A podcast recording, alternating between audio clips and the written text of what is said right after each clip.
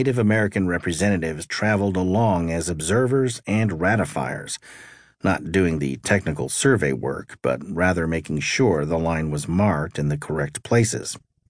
One boundary map he found includes the names and signatures of the tribal representatives Emmy of Estito, Ukinka or the Wolf, and others.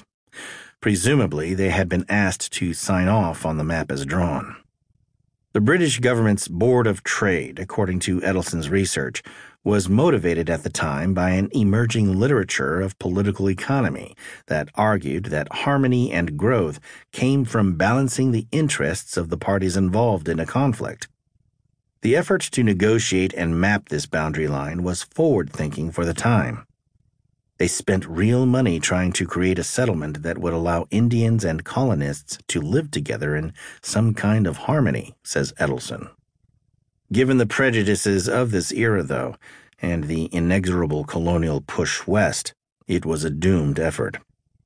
We love to imagine an alternative to what we got, this genocidal dispossession, but there wasn't that much space for that to be real, says Edelson. Even as the boundary was being surveyed, parts were being renegotiated. The project was finally completed in 1774. The beginning of the War for American Independence, which began the next year, destroyed any possibility that the border would be enforced and restrict further colonial settlement. To the extent that this joint survey effort had any lasting effect, it can be seen in the borders of current U.S. states.